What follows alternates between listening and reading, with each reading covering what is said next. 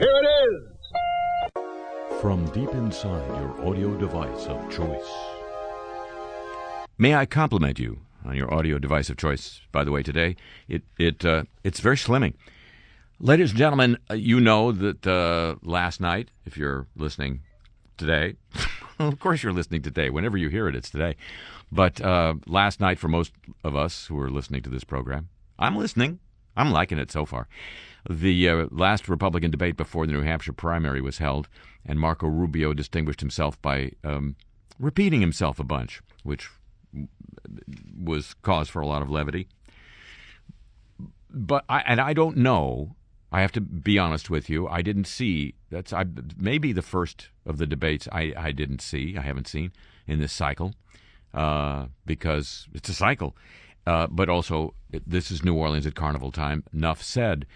So um, I don't know if they mentioned this, anybody mentioned this during the debate, but this week, prior to the debate, in the run up to the debate, uh, there was a, a moment that if if ever two words could have encapsulated the status of one person's political campaign up to the moment, uh, this would have been the week that that happened. Here is Jeb Bush speaking to, uh, well, rally is a little overstated, a, a meeting somewhere in New Hampshire this week. No, that's not Jeb Bush. I know that. I worked for Jeb Bush. That is not Jeb Bush. Uh, here is Jeb Bush. I think the next president needs to be a lot quieter, but send a signal that we're prepared to act in the national security interests of this country to get back in the business of creating a more peaceful world. Please clap. Please clap, ladies and gentlemen. Please clap. With that tone of, oh no, not this again. Yes, it's a hashtag, but it's more than a ha- it, it it's a hashtag. It could be a um, a tombstone. This uh, I mentioned is New Orleans, where whence this program originates. It is carnival time. Um, people I know in this city, some of them actually dislike carnival. Some of them actually leave town because they're displeased with the behavior of the of our visitors.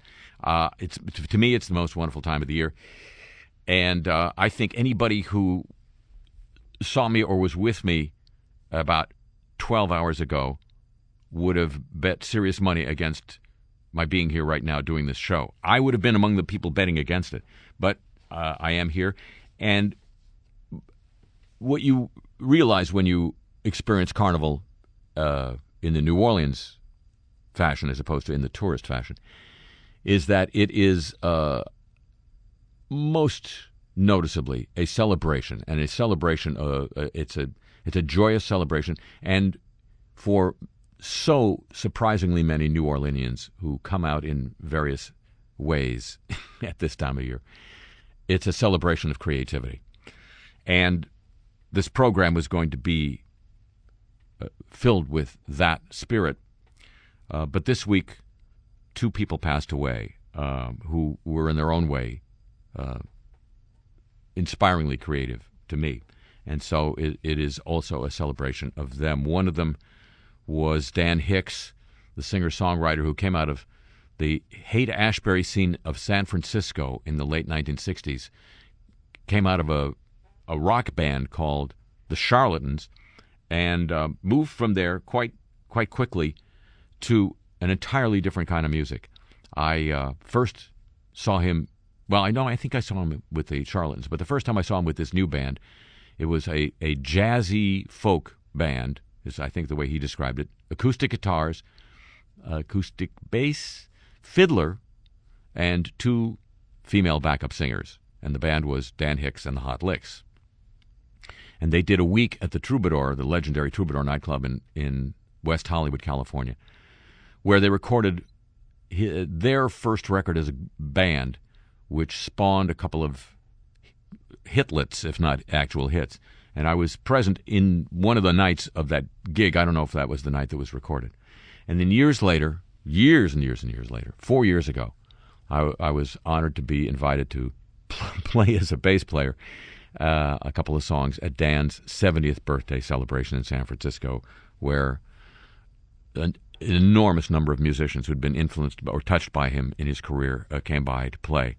And so, uh, one of the things I'm doing on this program is paying musical tribute to um, the late, great Dan Hicks on Hello, welcome to the show.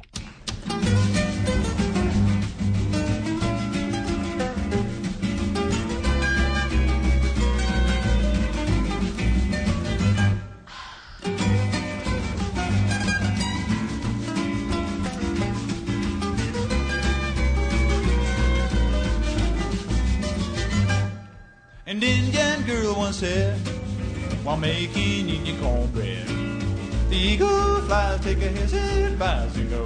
Keep moving. Keep moving. And safe cracking Big Bob was on a heavy job. He heard a noise, said, come on, boys, let's go.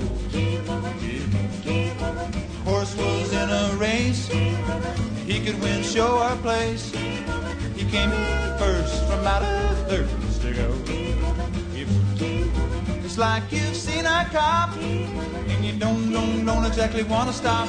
It's a motion, lotion that makes you want to go. Keep moving. Keep moving. With the motion that'll make you wanna go. Keep moving with the motion that'll make you wanna get in your robot and roll. A truck driver once said, I've got a sleepy head.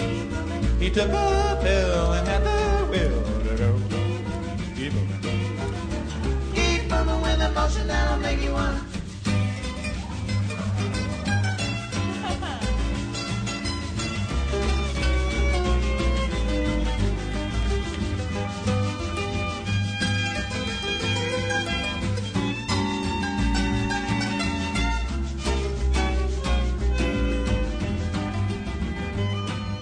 and reasonably brought down. A clown could only frown. But after a while, he started to smell for some dough. Where's the money? Where's the dough? Where's the money? And little Betty Lou had a date but didn't want to screw. She changed her mind when slipped her down. Well, so Where's the money? where's the dime? Where's the money? A real good friend of mine is busy doing time. He got real rank and asked the bank some dough. Where's the money? Where's the money? Where's the money? Where's the money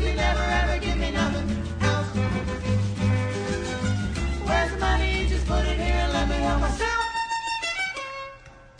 A boxer's in a ring. Where's? He hears that bell go ding. Where's the money? He went to fight with all his mouth for some dough. Where's the money? Where's the money? Where's the money? Thank you. Please clap. No, they did clap, sir. Ladies and gentlemen, from New Orleans, Louisiana, home of this continent's finest carnival, I think. I'm Harry Shearer. Welcome you to this edition of the show. Uh, Donald Trump on the. I did see some highlights of the debate. Donald Trump, and, and especially uh, his Sunday morning Yak Show appearances, uh, has now taken to saying that he would uh, approve reinstating waterboarding or a hell of a lot worse. His phrase. He's he's um, single-handedly. I think when we look back on this campaign, uh, the undeniable contribution Donald Trump has made to political campaigning in America has been to inject a hell of a lot more profanity than any candidate has ever done. And you know now it's going to be safe to uh, be to work blue in in a red state. The uh, s- statement he made though was uh, he he'd reinstate waterboarding or, and a hell of a lot worse because people over there are chopping heads off. Apparently unaware of the fact that the people over there who are chopping the most heads off are the government of Saudi Arabia, about which our freedom loving friends in Saudi Arabia, we now learn that $681 million was transferred into the Malaysian Prime Minister's personal bank account. It was a gift from the royal family of Saudi Arabia. No corruption involved. That's the conclusion of Malaysia's new Attorney General. The uh, involvement of the Saudi royal family was an unexpected twist in the scandal over the mysterious funds transfer, according to The Guardian, and the troubles of an indebted state fund, One Malaysia Development Berhad, I am 1MDB, not IMDb. Don't look me up on 1MDB. The chairman of the advisory board of that fund is the Prime Minister, Najib Razak. There was no reason given as to why the donation was made to the Prime Minister. That is between him and the Saudi family, said the Attorney General. No criminal offense was committed in relation to three investigations submitted by Malaysia's anti graft agency. No further action would be taken. The Malaysian Anti Corruption Commission had earlier said the funds were a political donation from an unidentified Middle Eastern benefactor. Najib has weathered months of calls from opposition leaders to resign. He's denied any wrongdoing, says he didn't take the money for personal gain.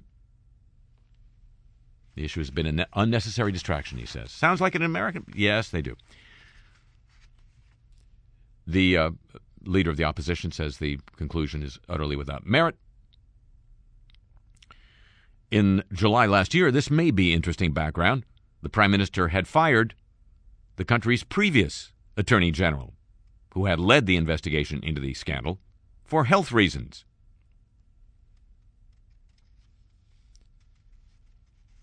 Even his first, uh, fiercest internal critics admit that he cannot be unseated at the moment, and that that 600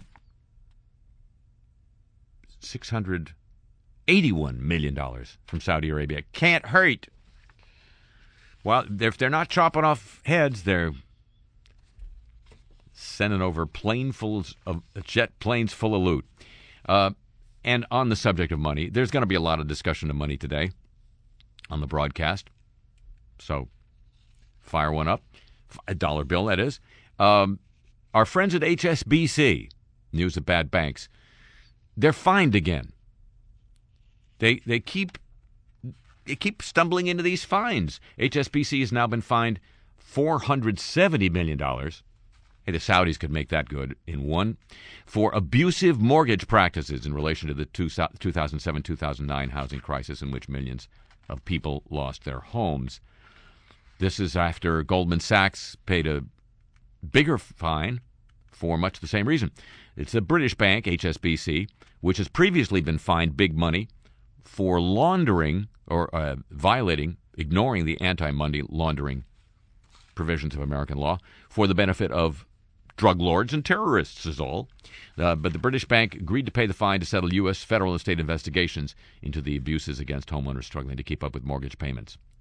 The settlement with the Justice Department and 49 states, plus Washington, D.C., centers on allegations that the bank robo signed thousands of foreclosure documents le- that led to evictions without properly reviewing the paperwork to prove that they actually were legally in a position to do the foreclosing, you see.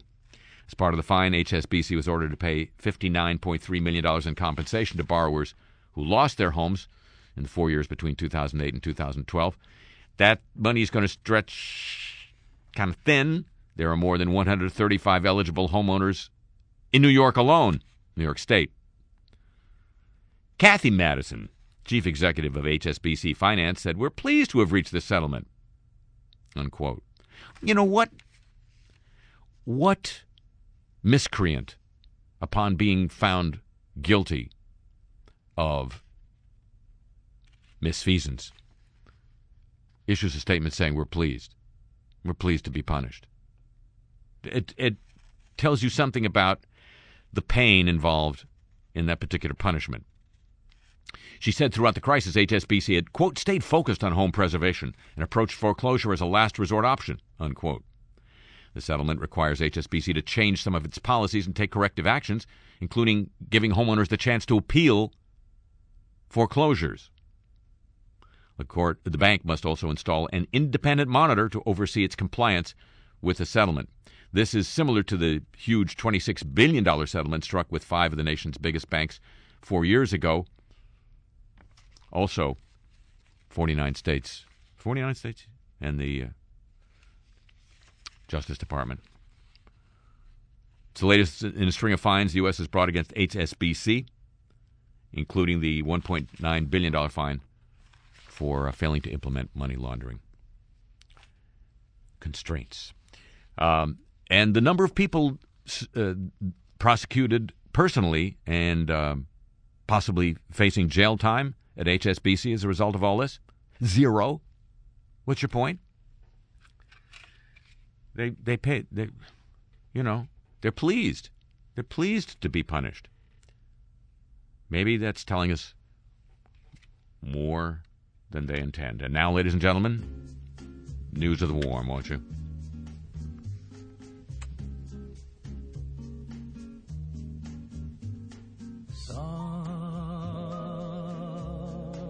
Listen to the warm. We can listen to the warm. Yeah, we can. Or we can choose not to. Worldwide responses to climate change could leave people worse off in the future, according to a study conducted by the Wildlife Conservation Society and the University of Queensland. Queensland. The paper, published in Nature Climate Change, discusses how certain adaptation strategies, you know, as we adapt to climate change, may have a negative impact on nature, which will in turn have a negative impact on people in the long term. In response to climate change, many local communities around the world are rapidly adjusting their livelihood practices to cope with climate change, sometimes with catastrophic implications for nature, according to the principal research scientist on the study. In Australia and Canada, conservation reserves are being used as drought relief to feed livestock. Forests in the Congo Basin in Africa are being cleared for agriculture in response to drought. Coral reefs are being destroyed to build sea walls from the low lying islands in Melanesia. The researcher added these are just a few of the human responses to climate change that, if left unchallenged, may leave us worse off in the future due to their impacts on nature. Functioning and intact grasslands, forests, wetlands, and coral reefs represent our greatest protection against floods and storms. Unquote. Apparently, he's never heard of the Army Corps of Engineers. The paper states that intact native forests have been shown to reduce the frequency and severity of floods, as they did here in Louisiana when we had native cypress forests, while coral reefs can reduce wave energy by an average of 97%, providing a more cost effective defense from storm surges than big old walls, you see. Plus, they're pretty. Likewise, coastal eco- ecosystems such as mangroves and tidal marshes are proving to be a more cost effective and ecologically sound alternative to buffering storms than conventional coastal engineering solutions. Maybe he has heard of the Army Corps of Engineers. But you know, how do you how do you uh, get jobs for contractors if you don't build something? Huh, sir? Hello at Nature Climate Change. Um, more than 100 million people a year at risk from increasing floods and tropical cyclones, ill conceived adaptation measures that destroy the ecosystems which offer our most effective and in- inexpensive lines of defense must be avoided, according to the study. The cost of adaptation to climate change could reach $100 billion a year in the coming decades, but this is small change when we consider the environmental and economic fallout from not using nature to help us cope with climate change, says the author. This is partly because, I think, there's a guy here in New Orleans, Rob Verchick, Dr. Rob Verchick, who, uh, in one of his books, wrote about the fact that we don't have a way of assigning economic value to the contributions nature makes. We just take it for granted that it, it, nature does it, and then when it's gone, it's like, oh, oh how'd that happen? But it, it doesn't get factored into our cost benefit ratios because we give it no value. But that's us. Ladies and gentlemen, the other person who passed away this week um, was of special interest to me. I grew up listening to the comedy of him and his partner. It was uh, sort of game changing. They were the. I think it's safe to say that they invented the modern radio comedy team. Not guys who stood up in front of an audience uh, in a large studio, but uh, two fellows in this case who uh, just sat in a radio studio with maybe an engineer or producer, uh, and and developed a much more intimate style of comedy as a result. They sometimes they improvised, sometimes uh, their material was scripted, so you couldn't classify them as one or the other. They had a partnership that lasted for more than forty years. Uh, the name of the group, the name of the team was Bob and Ray, Bob Elliott and Ray Goulding. Ray passed away several years ago and Bob passed away this week. I uh, ran into them first. I well, I I'd put myself to sleep with my transistor radio, listening to them night after night when I was a kid, and then when I was 18 years old, I went to New York City to work. Yes, in an advertising agency. Imagine that. Think of think of the possibilities. And one of the things that I got to do, Bob and Ray, in addition to doing this radio comedy and in, in later years a stage show and many many appearances on the Tonight Show, they they had an advertising business. They did uh, commercials, characters, amusing characters of commercials, and their probably their most famous campaign, in, at least in New York City, was for a beer called Piel's Beer, P-I-E-L, you know, one of the German brewers. And I w- they did television commercials, were animated characters that they voiced, but they also did radio commercials. And I was tasked, I was given the task of writing some of the radio commercials that summer that I worked at the advertising agency. And so I found myself at the age of 18 producing a recording session with these guys that I had spent my childhood idolizing, uh, which was a thrilling experience, not, uh, needless to say. And then year, uh, some years later, I just was able to sit in on their radio program and watch watch the magic happen. Anyway, we lost Bob Elliott this week. Here is uh, one of the classic pieces from Bob and Ray on the radio.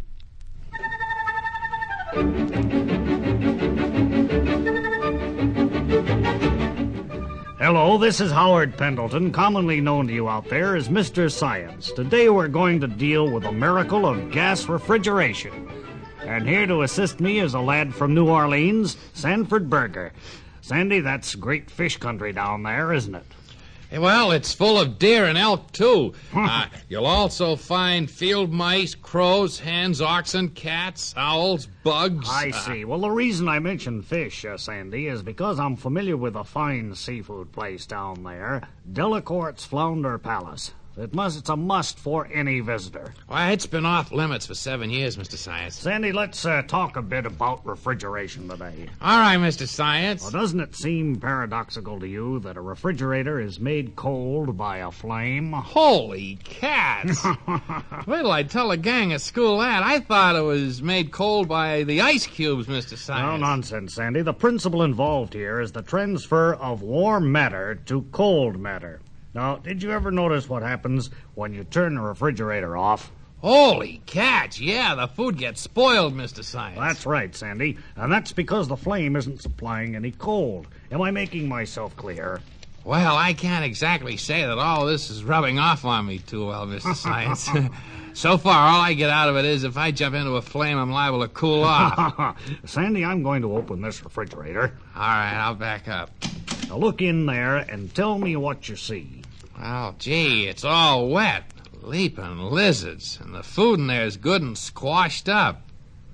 And there's cheese floating down on the bottom. Well, Mr. now all this is certainly perplexing to me. I guess the Mr. Science custodian forgot to hook it up. Yes, there's quite a stench there. Uh, Sandy, at any rate, uh, you can see what happened here. The flame went out, and the refrigerator warmed up because of it. Uh, say, Mr. Science. Wait, wait till I shut the refrigerator door. Yes, there's a good amount of unbearableness around here. Now I'll get the gas flame going again, and in no time at all. Uh, here's a match, Mr. Science. You better wear gloves when you light it. You'll freeze your fingers.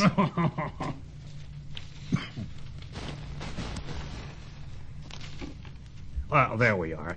Now the flame is lit, and in about a half hour, the refrigerator will be freezing again. Any questions, Sandy? Oh, boy, Mr. Science. How come when my mother cooks a pot of soup on the stove, how come we don't get a load of ice instead of a pot of soup? Oh, well, a stove is based on an entirely different principle, Sandy. In a stove, the flame heats the soup. You get what I mean? Oh, yeah, gee, Mr. Science. From now on, I'm never going to throw an ice cube from a moving car. Boy, Smokey the Bear's got enough trouble as it is. Good advice for all of us, Sandy. I'm glad I was given the opportunity to broaden your horizon here today, son. Now, this is Mr. Science, Howard Pendleton, saying knowledge is fruit for the mind. So try fruit consumption.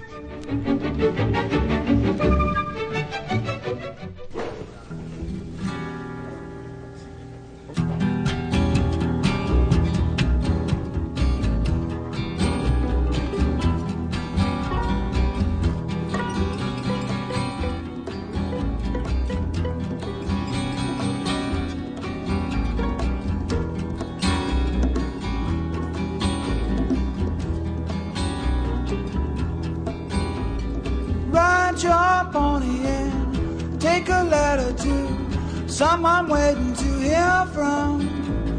Ride your pony and take my letter, you know I'm waiting to get some news from up the street. She's people I like to meet. News from up the street. She's people I like to meet. One particular must. Get my letter so she'll know that I live here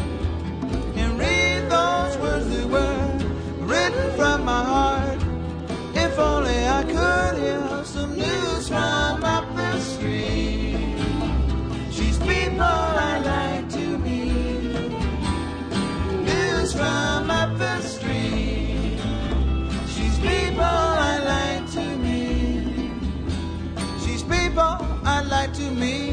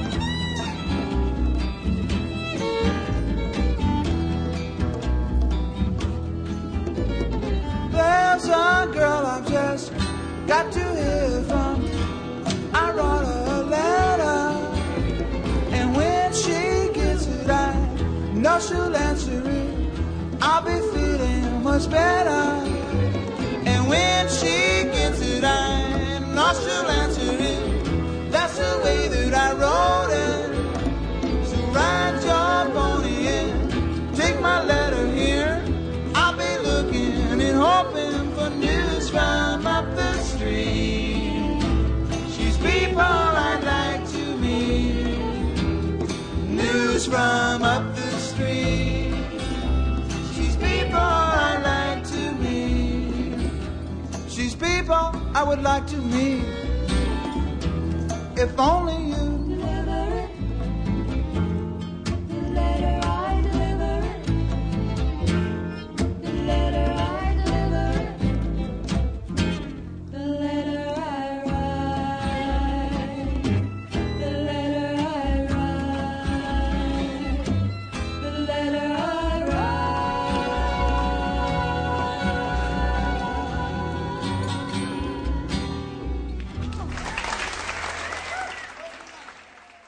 I haven't had an opportunity to meet and uh, talk with our next guest here. Uh, so would you tell us your name and where you're from, sir? Harlow P. Whitcomb from Glens Falls, New York? Glens Falls, New York?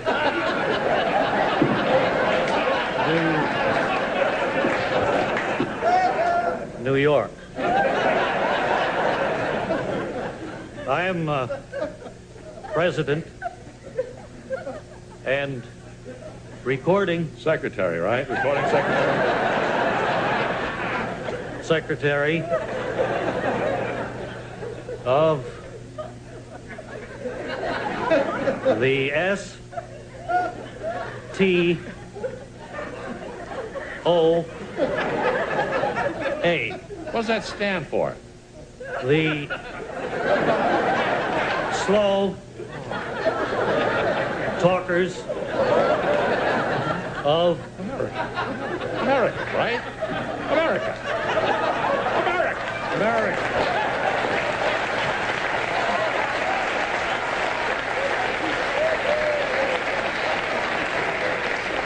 We believe in forming our thoughts, ideas, opinions thoroughly Before speaking, so you'll never be misunderstood, right? before uttering them, So you'll never be misunderstood. so that we will never be misunderstood. We are here in Los Angeles attending our annual Convention, your annual convention, right? You're here for an annual convention. membership Meeting. convention. All 200 Members. and 50 Members. seven Members. Members are here talking Slowly. All talking slowly. as opposed to the members of the F TOA. T OA. O Hey. the fast Talkers of America. talkers Of of America. America. We have a credo Which each new member must learn. I, which each Oh, I new can't member Bob and Ray on The Tonight Show. And now the apologies of the week. We're so sorry.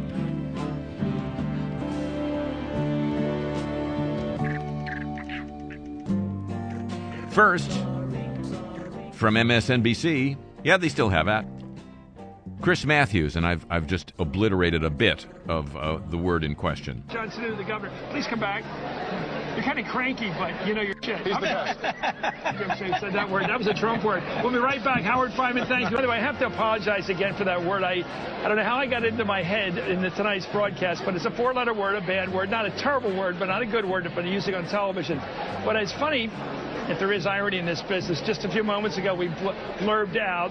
Uh, uh, the candidate Donald Trump using the exact same word, but we blurred out. I wish I'd been able to blur my own word out. You mean bleep? Yeah, I guess you do. I say Donald Trump bringing uh, bringing profanity into the presidential campaign, and it's about effing time. Great, they have a, a big television reality show in Britain called the Great Great British Bake Off. It's a baking competition show. Wow, doesn't that sound ex- well? It's cold in the winter there.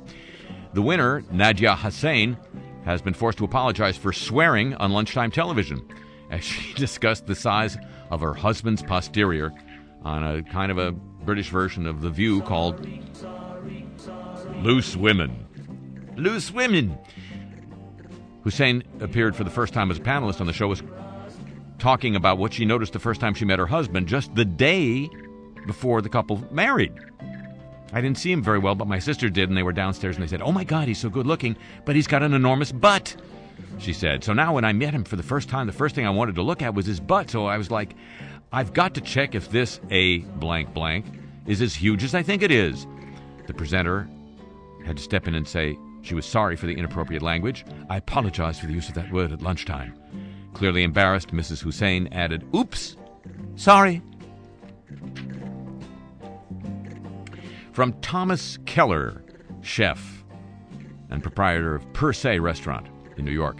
To our guests at all of our restaurants and our kitchens and dining rooms, we make every effort to provide you with the best possible experience. We consider it our professional responsibility to ensure that every one of you feels special and cared for.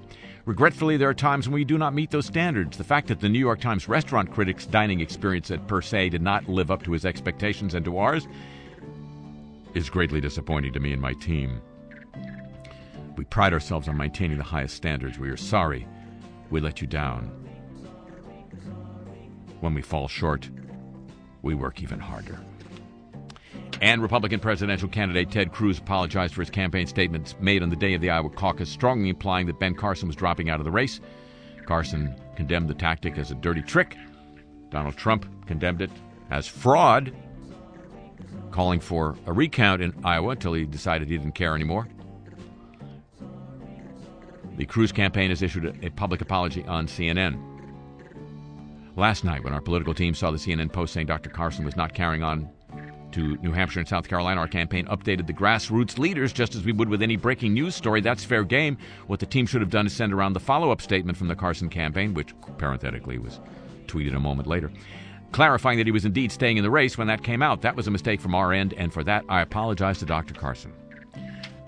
Carson had, in fact, gone to Florida just according to his people, to get some clean clothes. I guess they don't have laundries in hotels anymore? Beats me. The apologies of the week, ladies and gentlemen. It is a copyrighted feature of this broadcast, so watch it.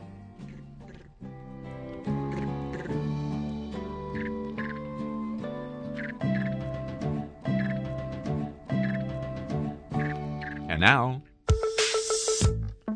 follow the dollar. Well, it's about campaign money, and Hillary Clinton threw down the uh, challenge to Bernie Sanders at the Democratic debate, or yeah, at the debate this week. Uh, if you're, if the, it's time for the end of these insinuations. I've never changed my vote or my opinion for a contribution. Michael Isikoff, the investigative reporter for Yahoo News, comes up with a guide to some of the key players in money raising for Hillary Clinton. Doug Elmendorf runs Subject Matter, a go to Democratic lobbying firm for corporate interests. Among its top clients, Goldman Sachs and Citigroup, the American Gaming Association, Facebook and Microsoft, Monsanto, and the NFL. He's a bundler for Hillary Clinton. Then there's Tony Podesta, the brother of John Podesta, Clinton's campaign chairman. He runs the Podesta Group, a powerhouse lobbying firm for Lockheed Martin, General Dynamics, and Bechtel, Merck and Blue Cross Blue Shield, and Wells Fargo, and uh, a couple other firms as well. Podesta has used his uh, mansion to uh, host Clinton fundraisers as well, as well as a book party for the Clinton super PAC. Uh, then there's Tony Podesta's wife, who battled with him over the expensive art in their home during a messy divorce. She runs her own f- f- rival firm, Heather Podesta and Partners, representing a Wall Street investment firm owned by billionaire Ronald Perelman, as well as Marathon Oil and the National Pork Producers Council. Former Democratic Senator Evan Bayh, who bemoaned the corrosive impact on money in politics when he resigned his uh, senatorial seat, but now is a strategic advisor to a legal lobbying and fundraising juggernaut that represents ExxonMobil and the National Association of Manufacturers, among others. Um, there, but the, wait, there's more. Just a little bit more. The uh, Lloyd Blankfein, the chairman of Goldman Sachs, among the uh, Blankfein's executives, Donald Mullen, former chief of its credit department, last year made a $1 million donation to Clinton's super PAC. And uh, then, of course, George Soros. And Haim Saban, a one time bass guitarist in an Israeli rock band, best known for creating the Mighty Morphin Power Rangers. He last year proclaimed he would spend whatever it takes to get her elected president. He's donated $10 million to the Clinton Foundation. His wife serves on its board. He's also head of Univision, the largest Spanish language television network in the country. CNN reported this week that uh, Hillary and Bill Clinton earned more than $150 million in speaking fees from, uh, among others, Goldman Sachs and UBS. Hillary Clinton said this week she got $675,000 for some three speeches because that's what they offered me. It turns out to be her normal fee. And CNN also reported that when Bernie Sanders ran for the Senate in 2006, the Democratic Senatorial Campaign Committee pumped $37,000 into his race and included him in fundraising efforts, spending ads, spending money on ads for him. Among the top contributors to the Democratic Senatorial Campaign Committee that year, Goldman Sachs, Citigroup, Morgan Stanley, and JP Morgan Chase. Hard to have clean hands. The Hillary Clinton campaign not really doubling down in New Hampshire. Bernie Sanders reportedly having double digit lead, sizable double digit lead. She is this weekend. mean- she is this weekend in um, Flint, Michigan, where, as you know, there's great controversy over the poisoned water, the lead and otherwise poisoned water, drinking water in Flint, Michigan. And um, Flint is a largely African American community. And coincidentally, the next big primary is in South Carolina, a state with a large African American voting population. It all sounds like another episode of Clinton something moments from now here on the show.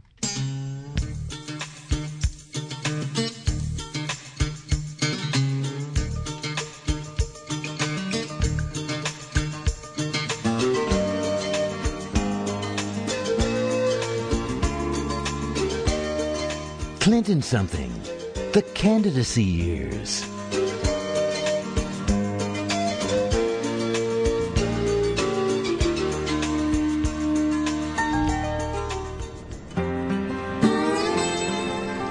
Ah, I'm sorry, Madam Secretary. Uh, some bad news. Great. What now? We're down 40 in New Hampshire? Oh, now look, we both agreed. New Hampshire is a nothing burger. Mm, it's a Bernie burger. That's right. That's why we're flying to Flint. New Hampshire's rearview mirrorville. Okay. So, what's the bad news? No sparkling water on this flight. Two hours without sparkling water? There'll be sparkling water waiting for us in Flint. Mr. Mook, mm-hmm. you may be the campaign manager, mm-hmm. but as the candidate, mm-hmm.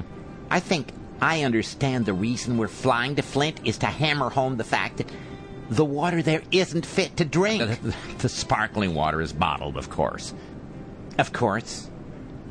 Still, it wouldn't surprise me if the Republicans just bottled Flint water and spritzed it up. I guess that's possible. Mm-hmm. Well, there will definitely be sparkling water on the flight back. Okay. Now, about South Carolina. Yep, firewall, where Bernie's go to die. Right. Thanks. yeah. So, have we sent our lucky coins down there? Well, turns out Sanders won some of the Iowa coin tosses too, so. Still, don't tell me we didn't hold on to those coins. Well, they don't settle any other primaries by coin tosses, so. Well, who knows what might need to be settled by a coin toss? Can we locate those coins? I'm not going to tell you no. Okay. Now, how are we doing scheduling the trip to Ferguson? Uh, logistics aren't looking good. Also, only day available for an event was uh, Super Bowl Sunday. So? So, so you'd be going down there to express your solidarity with people who are sitting at home watching football. I can't believe you're telling me that all black people watch football. Oh, I'm I'm not going to tell you that. Well, but, uh, you take that call. I'll go nail down the water. Hi, Bill. What's up? Oh, Toots, you know the answer to that. I, Your poll numbers. Your poll numbers. you were right the first time. I, So, so, your surrogate in chief just wanted to run this by you before we set up the new think tank. okay, well, I'm I'm, I'm kind of swamped right now. No sparkling water again. Just just what do you want to run by me? trying to get a final okay on a name for the think tank. Mm-hmm. Which do you prefer? Center for the Study of Money and Politics or the Institute for the Study of Money and Politics? That's why you're calling? I'm the odd man out over here. I think Institute sounds stuffy and elitist. Mm-hmm. Center, to me, sounds centrist.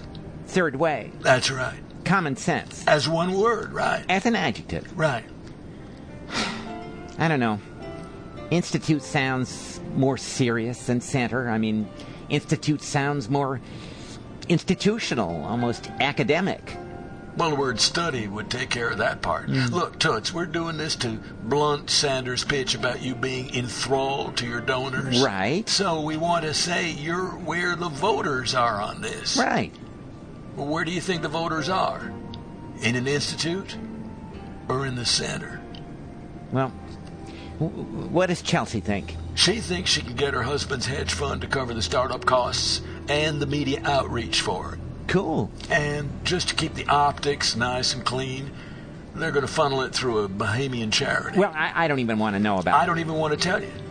Okay, Toots, they wanted to get this settled in time to FedEx Incorporation papers in before the weekend. Center, it is. Okay. Um, who's running it? Well, you know, whichever Podesta's available. Fine. I guess. Hey, hon, hmm? New Hampshire's nothing. And you really, really did win Iowa. Well, Really? I'm getting that old feeling again, Bill. It was a win. I'm feeling my aura of inevitability slipping away again. Toots, your aura's intact. You're the first woman to win Iowa. Well, but my lucky coins won't work in other states. No. I just wish I had your likability numbers. Hey, I wish I had your personal discipline. Everybody's missing something. I'll talk to you later. Hey, uh, good news for a change. Oh, I didn't think things were bad enough that you needed to say that. I just meant more good news for a change. Okay. What? Well, in the time since I last checked, Mm-hmm. Sanders hasn't gone up in the poll. Really?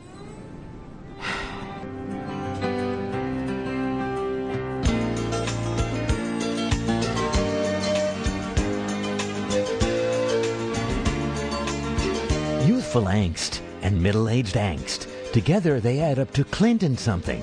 The candidacy years.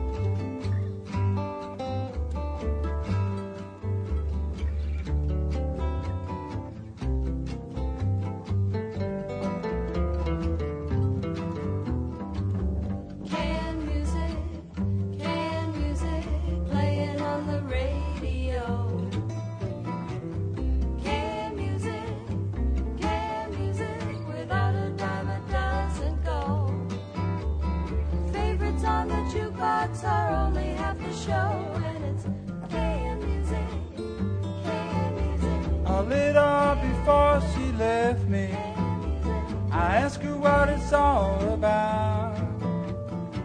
She said, I feel like dancing, I feel like stepping out. I took her where the band, where the band was on the stand playing live music, got us on the dance floor. To me it was a sight. I never see my baby moving like the move she made on me that night. I did not have a chance the way that music made me dance. It was some live music,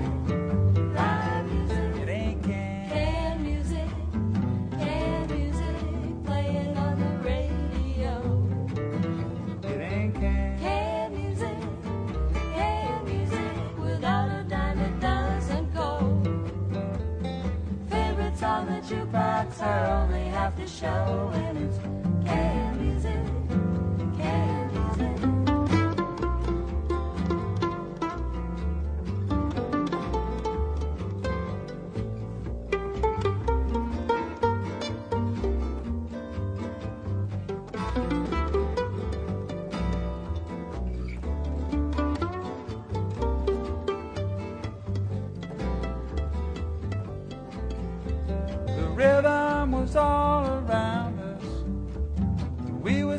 stepping out. My baby said, I'm living for this music. I ask her what it's all about. She says, I'm such a silly girl. This stuff has got me in a whirl, ain't it? Live music, live music. and that was the night she left me.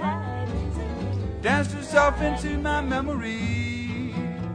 My baby had to for the drummer. For the drummer. I guess I'll never solve that mystery. I think I've learned my lesson. Just don't get too near the band when it's live music. Live music. a little before she left me. I asked her what it's all about. She says she feel like dancing. She feel like stepping out.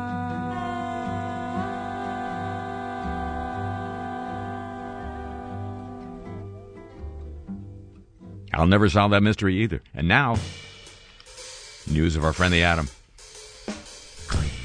Safe, too cheap to meter. Safe, cheap, too cheap to meter. Cheap, safe, too safe to meter. Safe, safe, too safe to meter. And the Atom is uh, out parading. Don't step on him. According to government data, there are about 15,000 uranium mines in the West. 75% of them are on federal or tribal lands. Uh, there is an environmental crisis, according to a, an, an activist group called Clean Up the Mines. The group demanding the federal agency, Federal Environment, Environmental, Environmental Protection Agency, conduct studies on radiation levels in water supplies and move to clean up uranium waste. A doctoral candidate in environmental sciences at Northern U- Arizona University tested the water near Sanders, Arizona, found uranium levels of 47 parts per billion, well above the legal limit of 30 parts per billion. Per billion. The Sanders Unified, School District draws water from wells where uranium levels have been tested that high, forcing the district to rely on bottled water for its offices. Hope it's not Dasani. There is uranium, is over the limit. It's been a mess, says the school superintendent. Bottled water costs come out of the district's budget. And uh, there seems to be, this is from the Tucson Sentinel. The EPA's regional office says it's been working to fix the problem of tainted water being delivered to the community of Sanders. And speaking of water and speaking of radiation, New York will investigate high levels of radioactive contamination found in groundwater at Indian Point Energy Center, according to Governor Andrew Cuomo. Radioactive tritium contaminated water leaked into groundwater at the nuclear facility, causing alarming levels, that's a quote, of radioactivity to be found at three of the 40 monitoring wells at the nuclear facility. Interestingly, the government, the governor and his family live in the same county where the nuclear plant is located. Alacrity, thy name is proximity. In his statement, Cuomo says one of the wells reported a 65,000% spike in radioactivity. The plant's owner and operator is Entergy Corporation, headquartered right here in New Orleans. They uh, uh, agree there are elevated levels of tritium in monitoring wells. It's not in accordance with our standards, but there's no health or safety consequence to the public, says the Entergy statement. It's, it's our friend tritium, ladies and gentlemen. Andrew Cuomo, by the way, reelected when he ran against in the Democratic primary for New York governor a female opponent. Guess which one Hillary Clinton supported? Clue, it wasn't the woman. Clean, cheap, safe, toot, safe to meet her, our friend, the atom.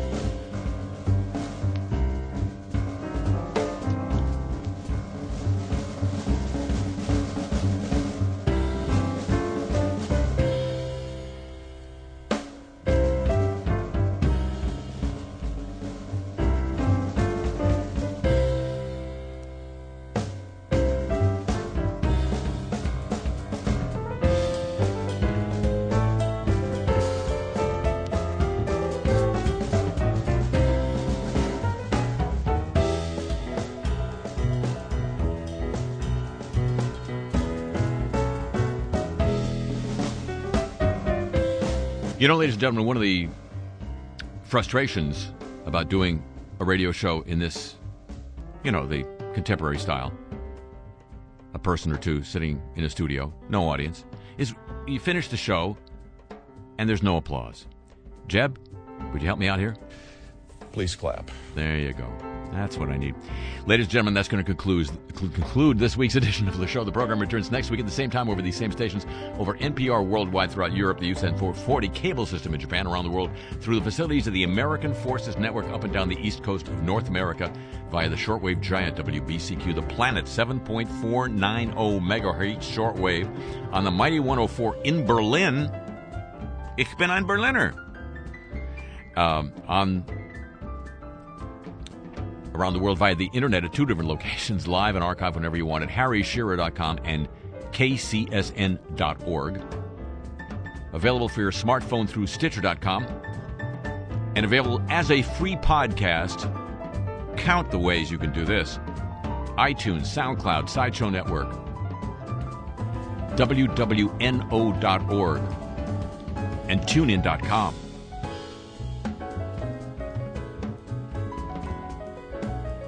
And be just like having clean hands. If you'd agree to join with me then. Would you? All righty. Thank you very much. Uh huh.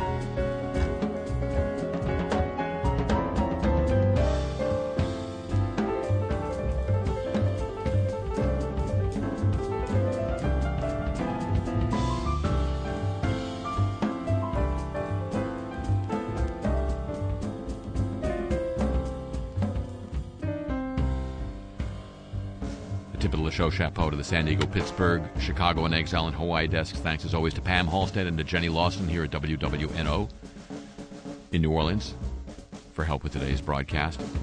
The email address for this program, yes, there's still email. The playlist of the music heard here on, and your chance to have some Cars I Talk t shirts for yourself, all available at harryshearer.com. And yes, I'm on Twitter at the Harry Shearer.